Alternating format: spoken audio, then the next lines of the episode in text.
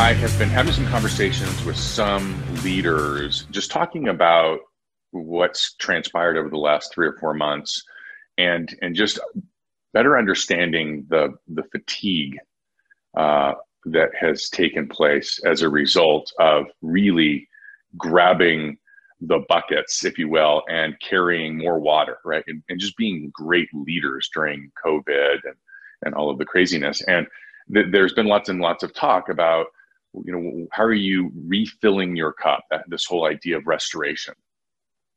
And it kind of got me thinking to myself um, you know the, the difference between like listen you, you all are pros right? Pros are pros we get it. Um, and yes you, you have to have talent in order to be a pro we get it. Um, everybody is you know that, that's in the business that's having any success in the business has particular skill skill sets and have talent um, th- there's a difference between sort of like that pro athlete that that makes it for a couple of years and you know career is over before you know it. And that person who becomes inducted into the hall of fame as an example right? It's not just skill set. Everybody's got the skill set. We get it right? You wouldn't be in the pros if you didn't have the skills you wouldn't be in the pros if you didn't learn how to develop skills that you didn't have so that you could be a, a more well rounded player. The ones that make it year after year after year and actually have an incredible career have some other abilities and some other focuses that the ones that are short don't have. Um, they understand why they do what they do that they they they have a need to succeed. And they've identified it. The difference between hey what's your why? I'm talking about they have a, a deep seated need to succeed and they've been able to identify specifically what it is. They have answered some questions. Um, you know what what is it that that fuels them? Are, do they operate out of fear? Do they operate out of abundance? Do they want to win or are they just more afraid of losing? Um, how do they visualize? There are visual people that that and you can hear this on the golf course all day long. There's a great book. I think I think it was uh, a Good Walk Spoiled that that talks very specifically about the difference between visualizing a good shot versus visualizing the bad shot. Your mind subconsciously will always deviate to whatever it is that you're visualizing.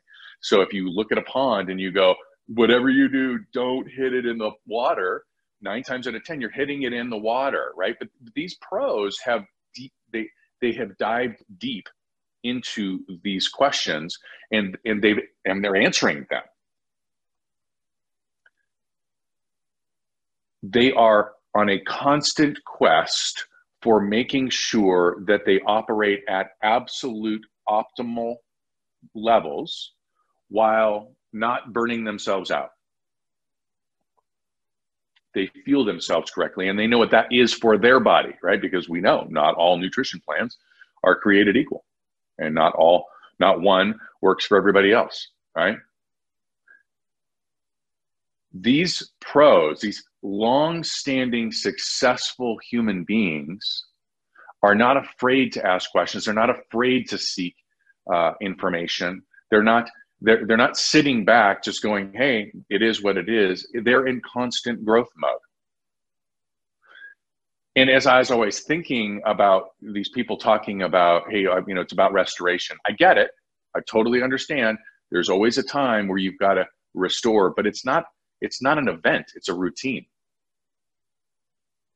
Meaning this is not one of those things where we come out of the gates and we go, hey, listen, uh, you know, we, we, we didn't lead on March 12th, whenever this whole thing started, we didn't just all of a sudden start leading. No, we were prepared. We had done lots and lots and lots and lots and lots of work to get ourselves in a place so that if, when something like that happened, there were people that were there. You were there to be the leader, be the voice in your communities, be the pro. We understand that you have to have regular restoration, regular skill building, regular endurance training, regular mind expansion, regular, all of these things. And the reason we understand that is because we have allowed ourselves to admit that we don't know something, allowed ourselves the opportunity to think about the possibility, and we've reached out and gotten mentors and or coaches to help us through that. Because these are the people that that would say, "Hey, listen, what are you trying to accomplish, right? Do you need to win or do you want to win? What are some of the areas where because they can see it, right? They get to see it from outside, right?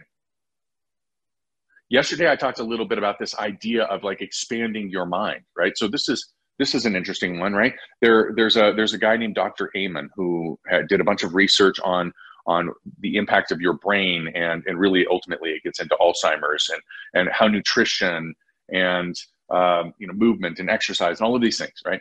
There's a guy named Dave Asprey uh, Bulletproof Coffee, who, who kind of went through the same journey of this whole biohacking and what does that mean and what are the technologies that are available. There's this guy named Dr. Uh, Peter Diamandis that talks about from from a health and vitality perspective. He's also talking about how technology is impacting all kinds of industries, ours included. And and just give you one example: the first autonomous cars are not cars at all; they're actually trucks, right?